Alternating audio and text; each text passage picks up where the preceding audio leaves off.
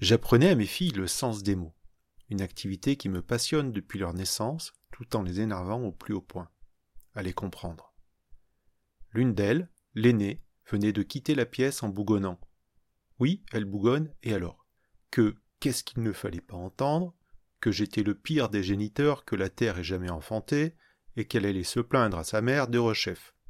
Bulle tenait le coup, mais je voyais bien qu'elle faisait un effort sur elle-même pour ne pas se lever et claquer une porte de notre appartement bourgeois. Je venais donc de finir l'expression pique-pendre, indispensable pour se mouvoir dans la société moderne, et je décidai de pousser ma chance avec le mot couvre-feu qui était d'une actualité brûlante. Ah, qu'est-ce qu'on s'amuse.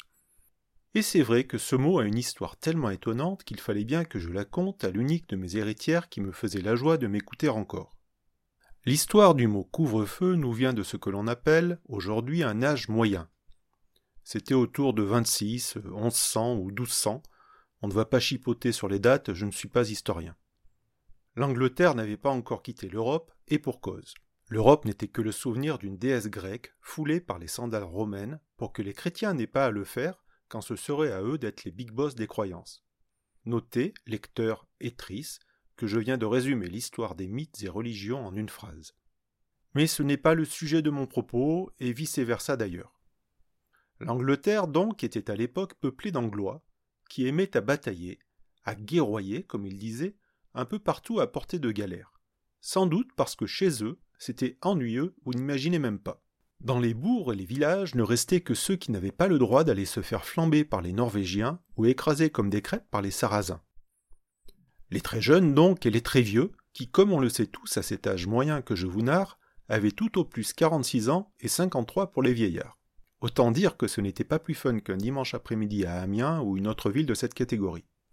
Mais au-delà de l'ennui, je vous rappelle encore une fois que Netflix ne sera inventé que 900 ans plus tard et que Nostradamus n'avait même pas encore rêvé des anges ou de Colanta puisqu'il n'était pas encore né, le danger principal venait des bandes de hooligans qui maraudaient dans les campagnes à vouloir faire le coup de poing sur les biens de ceux qui attendaient le retour des héros pour leur coller des lauriers sur le front, ou peut-être seulement leur demander de prendre aussi leur part des tâches ménagères parce que la charge mentale commençait bien à peser.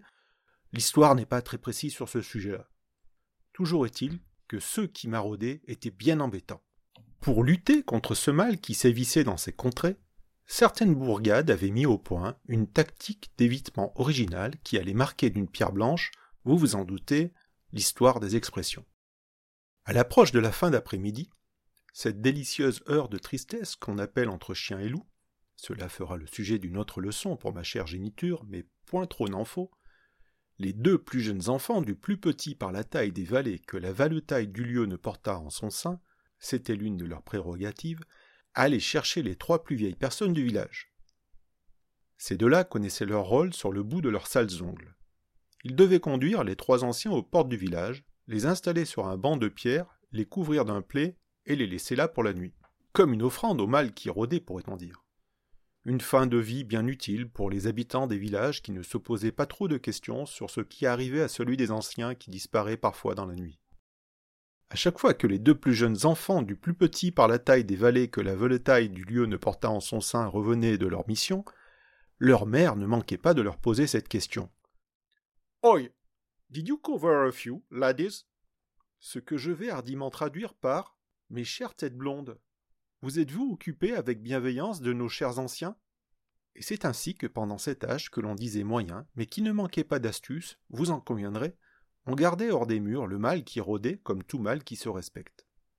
Par les échanges commerciaux, je vous rappelle que l'Angleterre n'avait pas encore quitté l'Europe, la coutume arriva en France.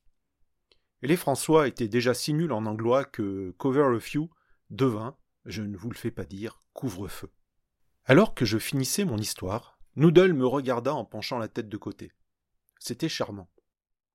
Bull avait quitté la pièce sans rien dire dix minutes plus tôt pour claquer une porte, et j'avais terminé ma démonstration pour les mignonnes petites oreilles attentives de mon meilleur ami de l'homme à moi que j'ai. Finalement, ma prochaine expression sera prêcher dans le désert. Oh.